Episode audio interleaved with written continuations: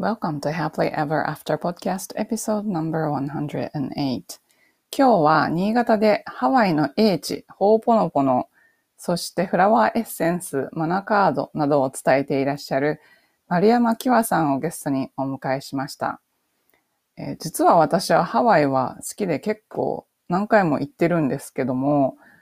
えー、今回キワさんとお話しするまで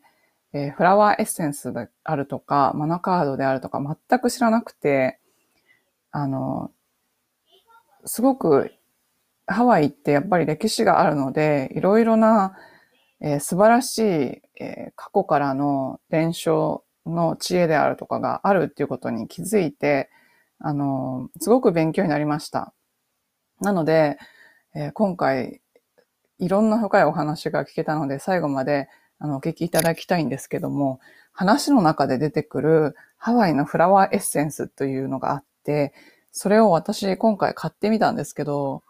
あの、もうすっごいびっくりしました。もうすごかったです。あの、もう使った瞬間なんかの直撃したのがすっごい分かって、もうびっくりしました。こんなことってあるんだと思って。まあそういうこともあるので、まあぜひ最後までお楽しみください。にちは。大人の女性がモヤモヤした現状から抜け出すお手伝いをしているファイナンシャルライフコーチのゆりです。このポッドキャストは自分の人生も良くしたいけど周りの世界も良くしたいと思っている女性のための番組です。ソロエピソードでは心理学や NLP マインドフルネスなどに基づいたマニアックな話をしています。どのように考えればモヤモヤから抜け出せるかといった話が中心です。インタビューエピソードでは世界で活躍する女性に今までどんなことを考えて生きてきたのかまたこれからどういう世界を作っていきたいのかというようなことをお聞きしています。リスナーの皆さんのためになってしかもやる気が出てくる明日から一つでも新しいことができるような番組を目指しています。質問リクエストなど受け付けていますのでぜひインスタの DM かメールまでご連絡ください。詳しくはショーノートのリンクをご覧ください。今日は新潟でフラワーエッセンス、ハワイアンマナカードやホーポノポノを伝えていらっしゃる丸山キワさんをゲストにお迎えしました。キワさんは雑誌の編集をされた後、20代でハワイアングッズのお店を開店されました。子育てを経て、現在は本当の自分に戻ることをマナカードやフラワーエッセンスを使ったコーチングで伝えていらっしゃいます。キワさん、今日はどうぞよろしくお願いします。お願いいたします。えー、私はずっとあの、ほーぽのぽののお話を聞くか、聞ける方を探していたので、えー、そうそうなんです。その、それで、キワさんがそれをされているということで、あの、とてもお話を聞くのをとても楽しみにしていました。えー、まずは自己紹介をお願いできますでしょうか。あ、皆さん、こんにちは。丸山きまと申します。新潟県在住です。えー、主に活動はですね、新潟県長岡市という長岡花火って有名なところなんですけれども、長岡というところで、えー、長岡アロハクラブという新潟県内最大級の、えー、そうハワイアンとかウクレレとか、あの、フラ、フラをやってらっしゃる方々の、えー、カルチャー活動なんかをのステージをこう制作したり、まあ、年に1回ね、えー、大きいイベントをやったりするんですけれども、えー、そちらの運営と、あとは、そういう自分の主催するイベントの時に、えっ、ー、と、今までね、あの、お店を経営してきたキワフラという、えー、ハワイアンのお店の、えー、グッズだったり、アイテムだったりをそこちらで販売しています。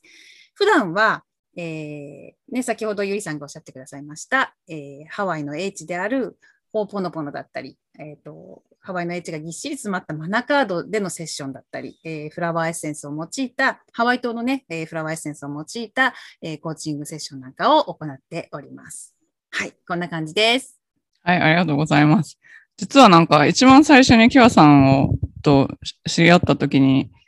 新潟でハワイアンっていう意外性がすごいと思って すごく興味を惹かれたんですけれども、どういった経緯で新潟で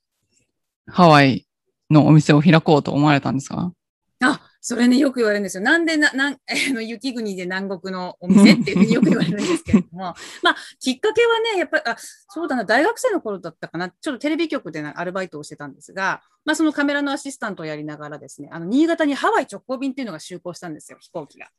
で、その時、このお祝いの、えーお祝いのセレなんかセレモニーをやってて、その時に新潟空港でフラを踊ってた方々を見て、まあ、なんという素敵な踊りなんだろう。その時初めてフラを見たものですから。で、それでまあ、うんえー自分自身がフラを始めて、どんどんどんどんそのハワイの文化に引き込まれていきっていうのがきっかけですね。あ、そうなんですね。え、それまでダンスとかをされてたんですか？あ全然してませんでした。新潟、まあその大学時代は探検部といって、こう割と アウトドア、アウトドア洞窟行ったり山行ったり川あのラフティングやったりっていうか、そういうね、割とアクティブなことをやってたんですけども、ーなんであの優雅な、優雅なフラに自分が行くともは全然こう思っては いませんでしたけど、どっかやっぱ惹かれるものがあったんでしょうね。あ、そうなんですね。あ、そこからなんか、フラを通してハワイの情報をいろいろ集めてとか、そういうところから始まったってことですか？そうですね。もうどんどうん。んディープなハワイの方に、やっぱりその神聖なる儀式だったりとか、うんハワイ文化にまつわるさまざまな、こう、なんだろう、知識だったり、英知だったり、その神聖な、まあ、昔からね、やっぱこう日本人と通ずるところがあるというか、これは本当に最近になって分かったことなんですけれども、そのホーポノポノがなぜこれまで日本でこんな風に、まあ、ハハワイから入ってきたもののというね、その問題解決のメソッドでありながら、どうしてこれだけ日本人にの心をこう捉えて話さないんだろうって思ったんですけど、やっぱりこう私たち日本人はやっぱこう常にこう旅あるごとにそういうなんだろうな、まあ、お祈りをしたり神社に行って参拝したりあの払い清めること払い清めるというのがもうずっとずっと多分 DNA に、ね、こう刻まれてるんじゃからかしらなんていうふうに気づいたのはほんの最近のことですね。うんああ、そうなんですね。え、はいフラはなんかそういうこう神聖ななんか意味とかありますよね？なんか物語なんですよね。はいはい。そもそもあの優雅なこうメロディーに乗ったフラっていうのは最近の割と現代フラと言われている最近のフラなんですけど、やっぱ古典フラっていうカヒコと言われるね、あの本当にドラム、パフドラムといってドラムのリズムに合わせて男性も女性も、えーまあ、神とか王様を称えて踊るっていうのがね、本当のフラのスタイルというか、あ、そそうなんですねこから最近になって、あの、こうね、いろんなハワイアンバンドとかのゆったりしたミュージックに合わせて踊るっていうのは最近の踊りのようです。ああ、そうなんですね。ええへえ。ああ、なるほど。じゃあ、あの、今の活動内容についてちょっと教えていただきたいんですけど、はい。あの、フラワーエッス、もう私全然知らないんですけど、うんフラワーエッセンス、ハワイアンマナカード、ポーポノポノ。えっと、フラワーエッセンスってどんなものなんですか？フラワーエッセンスは、まあ、私があの処方しているというかね、あの使っている、えーフラワーエッセンスは、ハワイ島固有種のフラワーエッセンスで、ふあのハワイの森の中でもう神聖なる、それもね、ホーポノポノと本当にあのつながりがあるエッセンスなんですけれども、えーハワイ島の、まあ、シンボルというかね、あのオヒアレフアのお花だったり、えーいろんなイエロー神社だったり、まあ、そういうハワイの固有の、えーお花をのエネルギーを水に転写して、それを、えーボトルに詰めて、そのお花のエネルギーをいただくというあのエッセンスがあるんですね。そして自分の不調和な部分を調和な状態に戻してくれる、そういったエッセンス。まあ、フラワーエッセンスというと、あのバッチフラワーって言ってね、38種類のあの英国で生まれたあのフラワーエッセンスがいるんですけれども、そのあの、えーハワイアンバージョンといいますか、ハワイ島固有種のエッセンスっていうのがあって、そちらを学びにハワイ島に行ったりもしてましたあ、ね。そうなんですね。え、それってどうどうやってエネルギーが水に移るんですか？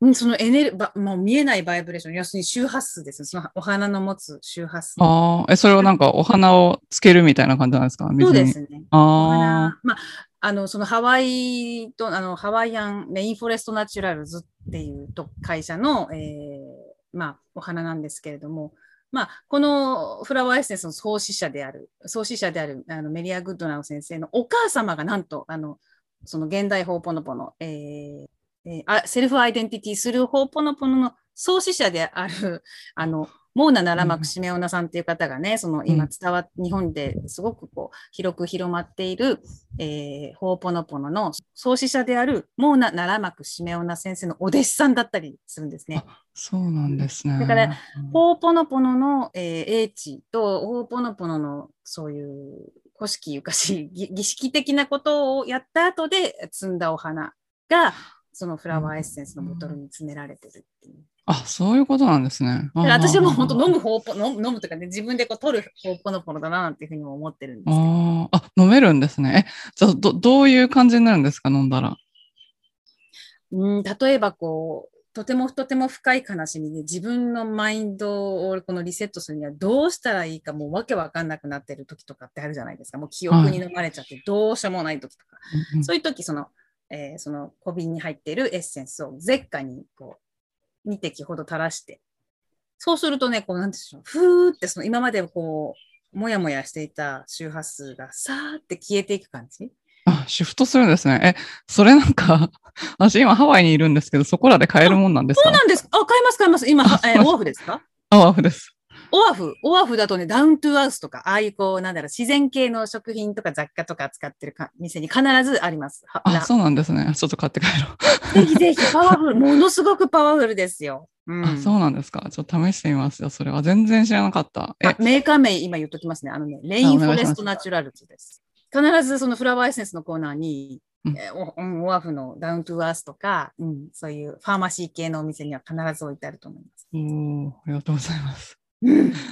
とってもパワフルです。た例えばそのお清めしたいわとかはな何かこう払いたいわってかこうクリーンアップしたいわっていう時は T ってあの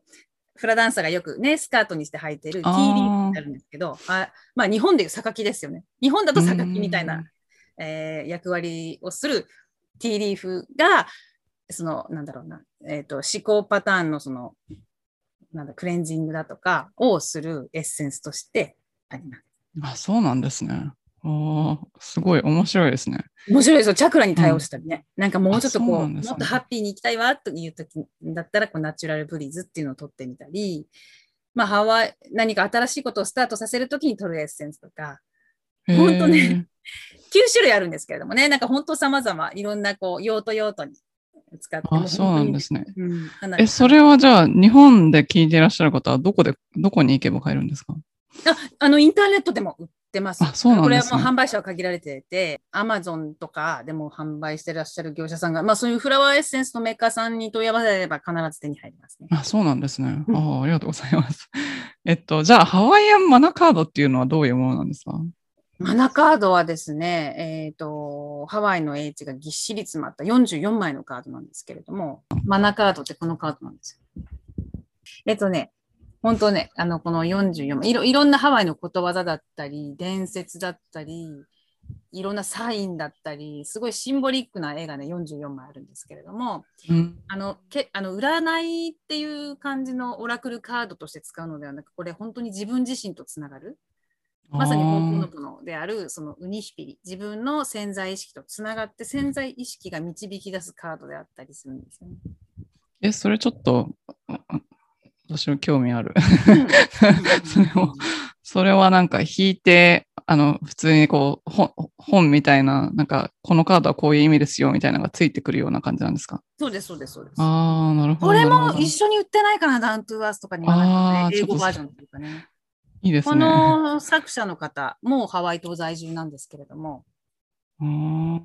やっぱりちょっと本当にあのもう生き方じ自体がスピリチュアルな方で、うんもうホーポノポノに関しても、この、えーマナカードに関しても、もう本当にやっぱりこう根底にあるというか、そのハワイアンの H の根底にあるのがなんか、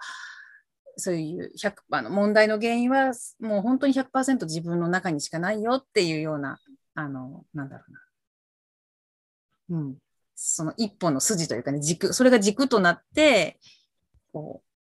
それが、えフラワーエッセンスだ。だからこそ自分で、えあらゆることを解決していけるんだよっていう教えだったり学びが、このカードやエッセンスを通して、そして、そのホーポノポノを実践していく上で、もう人生においても、それをこう、なんだろうな、そのメソッドを実践していくにあたり、いろんなことが解決されて、もう自分にとって最適な、最適な時間や空間が用意されていくっていうね、素晴らしいメソッドですよね。そうなんですね。うーん、なんかハワイ、いや、あの、この間、あの、王女様、王女様っていうか、お、え？王妃様かな？なんか最後の王妃様なんですか？ハワイ王朝の。が、えっと、えっと、植民地みたいにして来るじゃないですか。国あの、ハワイを。占領しようとして、で、その時に戦わずに、あの、自分たちの、その兵隊さんとか、ハワイの人が、あの、亡くな、亡くなったりしないように戦わずに、うん。なん、か、こう、投投稿して、まあ、それ、れで牢屋に入れられてとかいう、うん。そういう、まあ、話だったんですけど、はい。それがなんか、多分その、えっと、コーチングでなんか意識の成長レベルっていうのがあるんですけど、多分彼女の意識の成長レベルって、その時の列強の西洋の人々に比べてものすごい高いレベルだったと思うんですよ。その解決方法の仕方は。うん、なんかやっぱり今の世界だったらまだもっといっぱい、えっと、みんなでこう、世界平和のためにみたいな感じの人うんいっぱいいると思うんですけど、当時そ、そんな、そこまで発達してる人とかそんなにいなかったと思うので、なんか多分そういう浄土がもうすでにあったってことですね、きっと。そういう、そうねうん。うん、おそらくハワイアンには、まあ日本人も多分そうだと思うんですけれども、もう平和は私から始まるっていうのが、まあモモットーというか、まあ私の名前の由来もその和をもって尊しとなすっていう、あの日本で一番最初にできた、えー法律というかね、あの、そこから取って、あの、キワっていう名前がついたんですけれども、あ、そうなんですね。すごいですね。でよく男性とこう間違われるような名前なんですけども、うんそのやっぱりこう平和アロハ。まあハワイアンにはアロハっていう言葉がありますけれども、やっぱそういうアロハスピリットがもう本当に多分 DNA レベルでこうあるというか。だからこうなんだろうな基本スペックとしてなんかその人の住んでる領土を取ろうとかね多分ハワイアンやや日本人にはあんまりそういうこう戦い戦わずして勝つじゃないですけどそういうなんか英知が。この方の魂にもなんかこうああるような気がしていて。うそうなんですね。あすごいな。だきっとね、だからそういうことがこう、そ日本でこんなにも広く広くポーポノポノがの英知が広まったのはきっとこう魂にこうなんだろうなこうすごく響く部分があったからだなではないかなっていうふうに感じています。うーん、なるほど、なるほど。えじゃあ、そのホーポノポノについて教えていただきたいんですけど、えっと、はい全く聞いたことがない方のために説明をするとしたらどういうものですか？うん、簡単に言うとなると、あの、ハワイに伝わる、えー問題解決方法です。心の中の問題解決方法ですっていうふうにはお伝えするんですが、まあ、うん。こう、い意識における問題解決方法というか、あ。潜在意識、潜在意識、超意識、この、え3つの意識がアライメントされて初めてこの H につながるというか。うんうん。それってど、うん。どれくらい前にできたものなんですか？提唱されたのはね、その、あの、創始者であるモーナ・ナラマク・シメオナさんが多分1900、1960年代から70年代だと思います。まあ、古代、あの、ホーポノポノって、それこそホ、ホーポノポノっていう、あの、儀式、儀式というか、その、会議みたいなのも本当に昔からあるんです。ポリネシアに伝わる問題あそうなんですね。で、それを、を現代バージョンにじ、たった一人で、あの、今までその、ホーポノポノっていうのは、あの、その当事者同士、問題を起こした当事者同士が集まって、あの、解決しない限り帰れませんよっていうような、ちょっと儀式的な、その、ハワイの州長さんを中心としてか、や、あの、解決、当事者同士が解決するまで帰れない、ちょっと、より、寄り合いじゃないですけど、そういうスタイルをとってたんですけれども、そうではなくて、すべてはこう自分の中で、あ自分の中ですべてその誰かを返すのではなく、自分の中で解決できる、問題解決方法だよっていうのが最近のその現代ホーポノポノ、えーセルフアイデンティティ、ティーするホーポノポノっていうふうに言われてます。昔はね、こういうスタイルで輪になって、あ州長さんみたいな方が真ん中にいて、当事者同士が話し合って、お互いに理解納得するまで、それがあコンセンサスの社会だったんですね。そうですね。ほをあポノポノだから、正しい、誤りを正すっていう意味なんですけどハワイ語で。うん誤りを正すへ自分の中のエラー、誤り、例えばその不調和だったり、あもやもやすることだったり、でもそれはもう本当に、えーっと、その潜在意識、えーハワイ語ではウニヒピリって言うんですけど、そのウニヒピリに溜め込まれた膨大な宇宙始まりというか地球誕生の頃から抱えている記憶を、えークリーニングしていくっていう手法なんですよね。よくインナーチャイルドとも嫌われ気味なんですけれども、インナーチャイルドっていう意味よりはもっと、もっと歴史のあるというか、もっと、えっ、と、もう、なんでしょう。地球始まり、宇宙誕生、創始の原子からの記憶を今、うんうん私が消すっていう、す、すごいことをやってるんですよね。だから、方法の、うんすごいすごい。もうどの記憶ど。どの記憶が今再生されてるかわからない。だからただ消すだけです。デリート、私たちのやるべきことは、その、えー、ホーポノポノという方法があるということを知って、あの、ただ、ただ消す。もう本当にパソコンのデリートボタンを押すように何も考えずただクリーニングする。しますって決めることが、うんえー、ホーポノポノのスタートになります。あとはもうね、その、押し、えっ、と、クリーニングしますって決めるのはウハネという顕在意識が決めるんですけども、あとはその、えーウニヒピリとウハネっていう顕在意識と潜在意識が手をつないで、ようやく超意識、お父さんであるアウマクアというご先祖様のを司る部分だったりとか、超意識と言われる部分がようやくそのhigher self というか、そのもっともっと上の self につなげてくれて、その払い清めじゃないですけど、問題となっている記憶をきれいにクレンジングしてくださるようお願いするというか。あそういうことなんですね。いや、なんかもう、何も分からずやっていてもすごいエネルギーシフトするので、何なんだろう、これ。すごいそれってすごいことですよ。私みたいに何十年かかってもまだもう、もう、もう いう方もいっぱいいますし。いや、なんか、私は最初本当に、これも私は先生に教えてもらったんですけど、ほうぼのものっていうこと自体を知らない時に教えてもらって、うんうん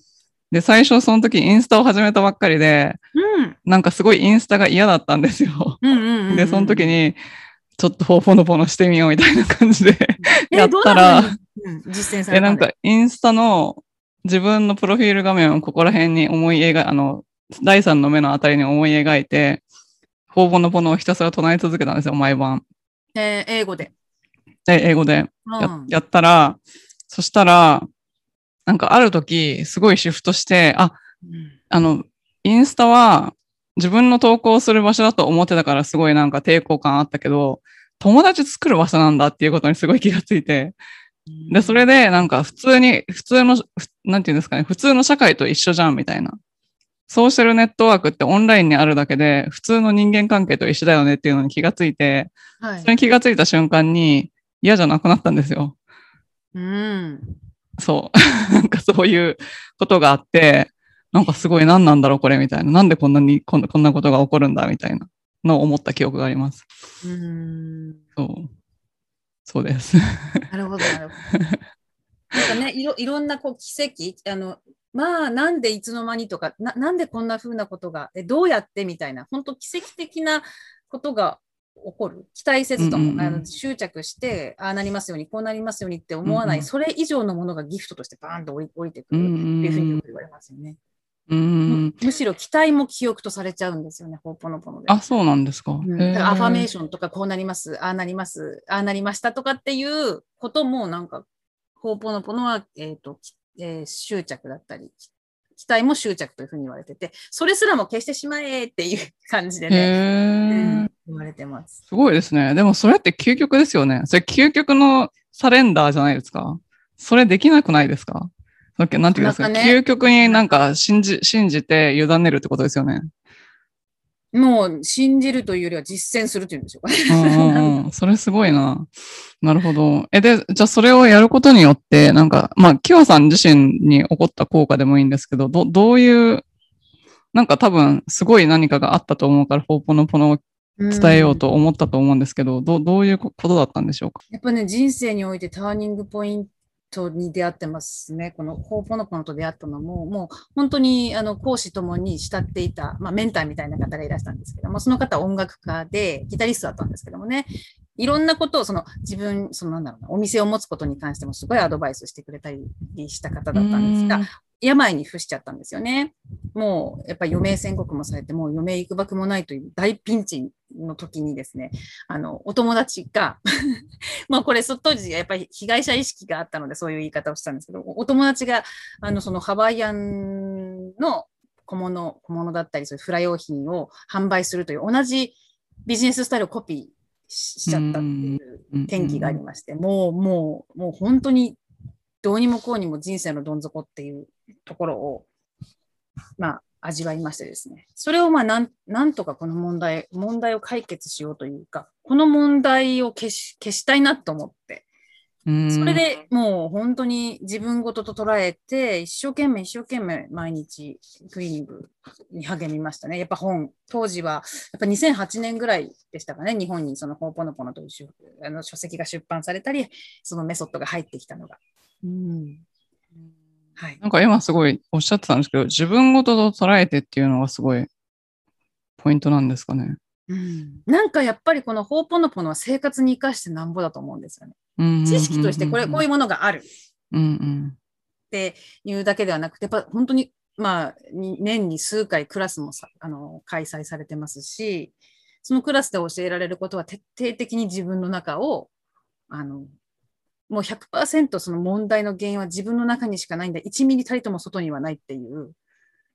だからもう本当に被害者意識だったり、誰かのせいにすることだったりってことを、と、はもう一切決別しなければならない厳しい、厳しい現実というかね、んそういうスタンスに立って初めて問題っていうのはやようやく手放すことができるんですよっていうことを徹底して、徹底して学ぶ時間だったりっていううのがん難しいですよね。難しいですね。うんうんえ、その、じゃあ、キワさん自身はその、どん底からホーポノポノすることによって何かが変わったんですか？そうですね。やっぱりこう、なんだろうな。それからまあね、あの、本当に時間をを待たずしてという言い方あれですけども、本当にそのメンターの方は亡くなってしまい、で、もう自分にとって最適なことが起こるというか、もうとにかくそれからずっとずっと続けてきてます。あ、そうなんですねこの。実実実践し続けていたら、やっぱりこう最適なパートナーが現れて、うんまあ、結婚できて、まあ、子供も産み、もう本当に子供も欲しかったですから、結婚でき、まあ、子供もできっていう感じですかね。あと、そしてやっぱりこう自分にとってふさわしい最適な人間関係だったり、最適なこう住まいの環境だったり、うん、っていうものがうんポッとこうギフトのように目の前に現れてくるので、あでもそのギフトをキャッチするみたいな感じにもなるってことですかね。だってギフトって来てても分かんない時あるじゃないですか。このこのシンクロニシティをどういうふうに、まあ、受け取るかっていうのもある。うんうんうん。でも、あれですよ、日々いろんな問題は起こりますよ、もちろん。それは。うんね、まあ、ざっくり言うと幸せですけれども、その幸せの中にも多々いろいろありますよね。あの まあ、こすっちゃったとか、やれ、あ確かにの、確かに。ね、もうお友達でもうちょっとこう面白くないことがあったとか、うんまあね、あの会社で上司に怒られたとかって主人はまあそういうふうにそういう小さい小さい日常の出来事を徹底的に自分の責任であるというスタンスに立って、まあ、一つずつもう本当に砂粒みたいな小さい小さい問題を徹底的に自分の責任で消していくっていうのがホーポノポノかなっていうふうに思う。うんうんじゃあ、ほうぼのぽのっていうのを、まあ、日常的に取り入れたい人がいると、いいると思うんですけど、この話を聞いて、それどうやったらいいか教えていただけますか？まずはね、あの本を、まずその、えーヒューレン博士というか、その創始者の教えである、うーん、ホーポノポノの書籍をね、まずは先入観持たずに読まれることをお勧めしまうんす。そしてその本を読んで何か気づきがあったら、それを実際に実践してみるということをお勧めします。うーん。きわさん自身は毎日やってらっしゃるんですか？もう、もう、あの、息を吸うような感じですよね。まあ、その、そうなんですねホーポノポノの本にはいろんなね、そのクリーニングツールという、おあの、払い清めるググッズというか、あの、例えばその、ブルーボトルって聞いたことあります？ガラス瓶に、えー水道管、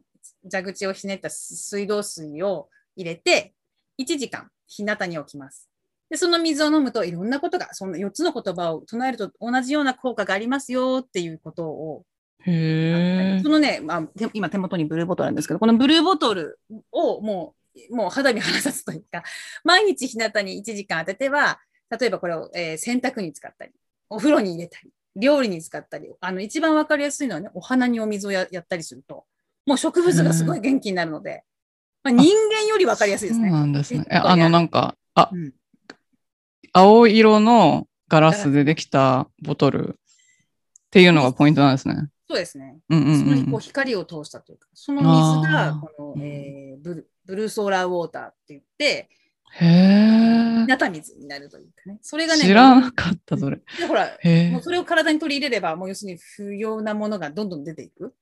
あ、そうなんですね。ブルー水最高ですよ。だって考えなくていいんだもん。これ、あ変な話。知ってようが知らなくても、ポーポノポの知ろうが知る知る前が、この水を飲んでればもう大丈夫みたいな。へえ。そんな感じで。じゃあその水以外になんか簡単にできることってありますか？あとね、よくホーポノポノのクラスでは、アイスブルーをイメージしてて、すごいこの青っていう色を大事にするんですけども、氷河の色、心の中で痛み、まあ実際に伴う痛みに関してもそうなんです。怪我をしたとかね。心の痛み、ハートの痛みとか、体の痛み、筋肉の痛み、そういうものにして、あらゆる風にあの効果的なのが、アイスブルーって唱えること。へえ。これはねあそうなんですね。そう。あの、いあらゆる痛みに関してもそうなんですけど、金銭的な悩みとかね、例えばお金にまつわること、その銀行に行く前にちょっともやっとすることとか、給料日前にもやっとする、なんかそういうお金に関しての記憶をすべてそのアイスブルーが消して消してくれるとえすごい。それすごくないですか？すごいですよ。だからもうこういうツールがいっぱいあるんですね、そのクラスに行くと。クラスに通うと教えていただけるんですよ。へー本にも書いてありますけどね。あ本あ、それは素晴らしい。あ、そうなんですね。にうんいや、ちょっとそれはちょっと、すすごいごい、楽しい、楽しいうの。ん、楽しそう。うん、楽しそうです。あ、わかりました。じゃあ、その本を読んで、それを実践していくっていうことですね。そうですね。はいで、ホーポノポノの本、今実際ね、十数冊出てるんですよ。その、ヒューレン博士やうん KR 女子っていう方が書いてらっしゃる書籍が。うん、まあ一番いいのはね、ホーポノポノアジアで検索すると、その今までそのホーポノアジアさんっていうか、その、えっ、と、セルフアイデンティティするホーポノポノの、えーかえー講師の方々が書かれた書籍っていうのがずらっと出てきますし、Amazon でもね、買えますし、でも一番最初に読んでほしいあ、これを一番最初に読んだらきっとホーポノポノの理解が早まるなって思う本があって、うん、私この本大切な友人や家族には必ず伝えるんですけども、うん。うん、もう強制的に送 送りつけたりもしてるんですけども、大切な友人やお友達。あのね、カタカナでウニヒピリ。カタカナでウニヒピリっていう本。これがね、うん一まあ、一番最初にその、のホーポノポノを理解する上で、この本がものすごくわかりやすいですし、ものすごく早くこうインストールできる。あ、そうなんですそのそれ以前にあの出た本ってすごくやっぱね、ああのお医者様が書いてて、そのヒューレン博士ってお医者様、もうすごいねやっぱ学術的に書いてあったりするんですよ。あで、それがなんかもう、とえーっと、何年か、えー時を経て、すごくこう、わかりやすく日本人にこう、伝わるような口調で書かれているのがね、ウニヒピリ。ーあ、それはだ、なんていう方が書かれた本なんですか？これも、あの、いい晴れやからヒューレン博士と KR 同じ人？あうんあ、なるほど、なるほど。こううん、なんかこう会会話帳スタイルで書いてあったり、例え話が書いてあったり、うーん。確か、まあ、お金に関するクリーニング、えー人間関係に関するクリーニング、もうやりやることは一つなんですけども。それをちょっと読みたい。うん。ねえ、もう、もう絶対読んでほしい、ゆりさん。もう本当にうんうんこの、このメソッドすごいですよ。うんえー、すごいですね。ちょっと読みたい。ありがとうございます。はい、えっと、じゃあ、キワさんは、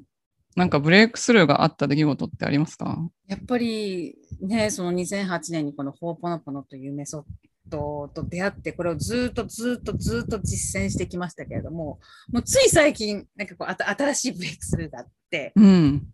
ああ、きっと、まあ、冒頭でも、あの、申し上げましたけれども、この H、ハワイに伝わる H は、まあ、多分元をたどると、この和の H につながってるんじゃないかな、そこから来てるんじゃないかなっていうふうな感じたことがやっぱりありました。もう常に、もう、なんだろうな、日本人としての魂じゃないですけども、この和を重んじることとか、うん。常に常にその、こライフイベントでことあるごとにその払い清めの儀式をやることだったりとか、まあ、毎日神棚に手を合わせることだったりとか、もう本当シンプルに、この和の英知がこう基本になってるんじゃないかなっていうことがありありましたね。うんそうなんですね。うん。なんか、そしたらハワイが、日本の人がハワイを好きなのは、なんか観光地として好きなだけじゃなくって、そういうところに惹かれてるっていう可能性もありますよね。うん、きっとこのスピリット、精神的な部分で深い深いつながりがあるんじゃないかなっていうふうに感じうてなるほど。えーじゃあ、キワさんは、これからどんな世界を作って、その中でどんな役割を果たしていきたいですか？そうですね。なんかこう、本当ね、あの、こういう今状況下で、なんだろうな、うつうつとしたマインドの方が多いので、もう、なんだろう。本当に平和は、もう本当にホーポノポノのモットーでもありますけれども、本当に平和は自分自身から始まる。うん平和は私から始まるっていうことを、なんかこう、伝えていけたらいいなと思います。伝えるっていうのは、なんだったろうな、やっぱりこう、い生き方を通してじゃないですけれども、なんかもう、良くも悪くもじゃないですけども、本当に世界を変えられるというか、状況を変える、自分自身の、えー、と人生を変えていけるのは、もう本当宝物は自分の中にあって、その本当に私から始まるんだっていうことをね、なんかこう、ことあるごとに、まあ、そのうんホーポノポノのお話だったり、和の英知だったりを交えてお伝えできたらなっていうふうに思っています。うん、あ、そうなんですね。えっと、キワさんのコーチングにいらっしゃる方って、ど、どんな悩みを持ってる方が多いんですか？なんかやっぱりね、本当の私じゃない気がす気がするというか、なんかい世間一般がこうだからこういうやり方でやってる、ややってるっていうか、なんかこう、本当はもっと私何かできるんじゃないかなっていう、なんか宝物を探し、自分の中の宝物をこうやっぱ探し始めようとする方っていうか、そのスタートラインさラインにようやくついた方、なんか私何かやりたい。何か本当はもっと効果的にできるんじゃないか、それを、みたいな方、方。うん。えあそういう方が、まあ、カードとかフラワーエッセンスとかを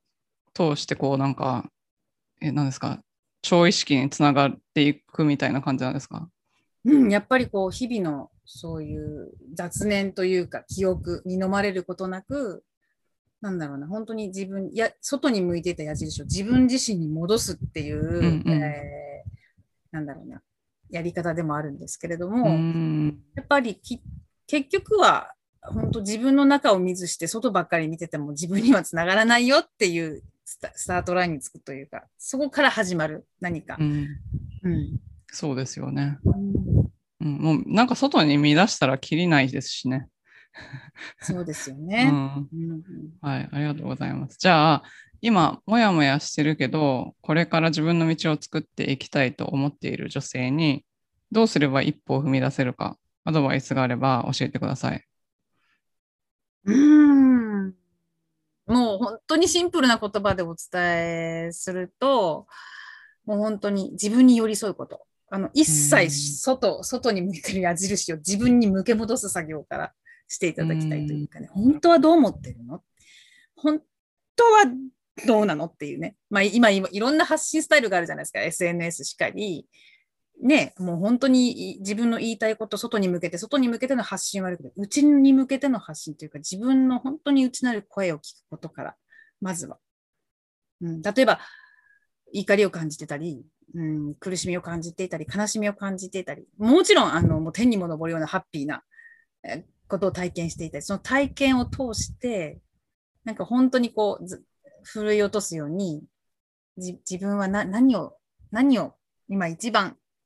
こう優先したら自分自身が喜ぶかなっていうことを考えるところにこうライトを当てるじゃないですけど。うんうんうんうん、そうですよね。まあでもなんかそ、うん、特に日本ににいる女性とかを私はすごいあのいつも人の期待に応えて生きなきゃいけなかったので アメリカ来たんですけどやっぱ今コーチングしてる方で日本在住の方とかやっぱりこうなんかえそこの狭間でなんなんていうんですかね、うん。自分を出したいっていう気持ちとでも周りに対する責任みたいなの狭間で揺れてる人がすごい多いなと思って、だからこういう、うんなんこういうなんか、なんだろう、いろんなこう、方法あると思うんですけど、その中でもやっぱしこう、ほうぽのぽのとか、ね、キュアさんのコーチングとか、あとフラワーエッセンスもそうですよね。なんかエエネルギーシフトしますもんね。だからそういうことで、なんか、ちょっとでも自分の方に意識を向けてほしいっていう、そういうことでしょうか。そうですね。本当の自分に戻ること。その、先ほどごあの、ね、書籍の紹介しましたけど、ウニヒピリっていう存在。そこにいかに寄り添えるか、まずは。そこにウニヒピリとどういうふうに自分の中にある記憶をけ一緒に消していけるかっていう作業をしたときに、もう本当に想像もこのクリーニング、ホーポノポノでいういう浄化、自己浄化を続けていくと、本当に想像もしえなかったような、思い描いても見なかったような奇跡がポーンとある一つで、それは1分後なのか10年後なのかわからないですけど、そのクリーニングを毎春毎春続けていくと、そうそういう、そういう境地というかね、そういうところの、その、なんだろうな、自分にとって最適な環境や状況が未来にあるということ。その未来を変えるのは今。今クリーニングすることでそれを得られますよっていうふうに。えー、なるほど。ありがとうございます。えっと、じゃあ、今日のお話を聞いて、ケワさんの、はい、のなんか、あの、ほうぽのぽのであるとか、コーチングであるとか、いろんなことに興味が持った方いらっしゃると思うんですけれども、はいはい。えっ、と、どうやってフォローしたらいいか教えていただけます？か それが、本当に、あの、根っからの商売別だなと思ってるんですけど、もう、あの、それについてのプログラムだったりとかっていうのは全然今、あの、外に出してなくって、まずは、あの、お友達になりましょうっていうところから。あ、そうなんですね。Facebook 丸山木和でね、あの、うん、丸い山に、え貴族の木に平和の輪で検索していただけると、Facebook 上出てきますし、うん、あと、インスタも、えー、ありますので、そちら後で URL を。そうなんですね。はい。わ、はいうんうん、かりました。ちょっとこれをショーノートにのリンクに貼っておきます。あ、ありがとうございます。はい、いいですね、でも。だからやっぱりね、本当商売なんかそれをビジネススタイルに持っていけたらすごく素晴らしい、いいかもしれないんですけども、うん、まだまだそこはちょっとこう、なんだろうな、自分の中で、なんだろうな。まあ本当に、そのコーポノポノって生活の一部なんで、うんうんうん、もう自分の個人ページでそういうコーポノポノ関連のことだったり、こういう気づきがあったっていうのをね、えー、Facebook なんかで、とかインスタとかで、あの、発信はしてますけども。うん。なんか、それをこう、プログラムにして、う、なんかこう、販売するということが、まだうまくできてなくって。うん。うんいや、でも、あの、必要な、だと、その、こういうことが必要だと思う人には、もう、おのずと届くんじゃないですかね、そねそういう、うん、うん、と思いますけど。ね本当に、そして、そういう H と自分をにインストールして、そのその方が本当により良い最適な状態でね、あの、うんうん、不調和な状態から調和、そして最適な状態で暮らせていけたり、なんかこう、うん、自己実現というかね、自分自身を、本当の自分自身を表現できていったら、本当に素敵ですよね。うん、そうですよね。うん、そうそう、私もなんか、ポッドキャストで、うん、あの、ポッドキャストを聞いてコーチングに来ていただく方とかいらっしゃるんですけど、多分なんかその、来ていただく方がほんの一部で、その後ろにもっとなんかたくさんの、なんかリスナーさんがいらっしゃって、別に私は、のことは、私とは個人的に連絡とか取ってないかもしれないけど、なんか、それでちょっとでも、こう、なんて、物の見方が変わったとかいう方がいらっしゃると思うんですよ。だから、キワさんの、あの、Facebook の投稿とか見て何の反応もしてこなくても、密かに人生が変わってる人がいるんじゃないですか。そうです。そうかもしれない、うん、な。なんでこの人花、花の写真ばっかり上げてるんだろうとかね。多分思思ってらっしゃる方もいっぱいいると思うんですけど、うん、でもいろんな意味があって、これが実はクリーニングツールなんですよとかね。あ、そうなんですね。瞬時にこうパッてあの周波数を変えるようなアイテムだったりっていうのをちょこちょこっとこう。うんや、それはいいですね。ぜひじゃあ、キワさんのことをフォローしたい方は、ぜひ Facebook かインスタでお願いします。じゃあ、はい、キワさん、はい。今日はどうもありがとうございました。ありがとうございました。はい。最後までお聞きいただきありがとうございました。この配信がお役に立ったら、ぜひお友達とシェアするか、または配信登録、星マークポチッと、レビューの方よろしくお願いいたします。現在理想の未来を自分で作る10の質問セルフコーチングブックを無料プレゼント中です。ショーノートのリンクから登録してください。無料の Facebook グループ Happily Ever After 未来デザインではメンバーを募集しています。世界各国から自分から世界を良くしていきたいと思っている女性が参加されています。こちらもショーノートのリンクから参加申請をしてください。ご自分のリミットを破って新しいレベルで人生を作っていきたい方のためのコーチングプログラムに興味がある方は、ホームページ www.yuri-media.com をご覧ください。こちらもショーノートにリンクを貼っておきます。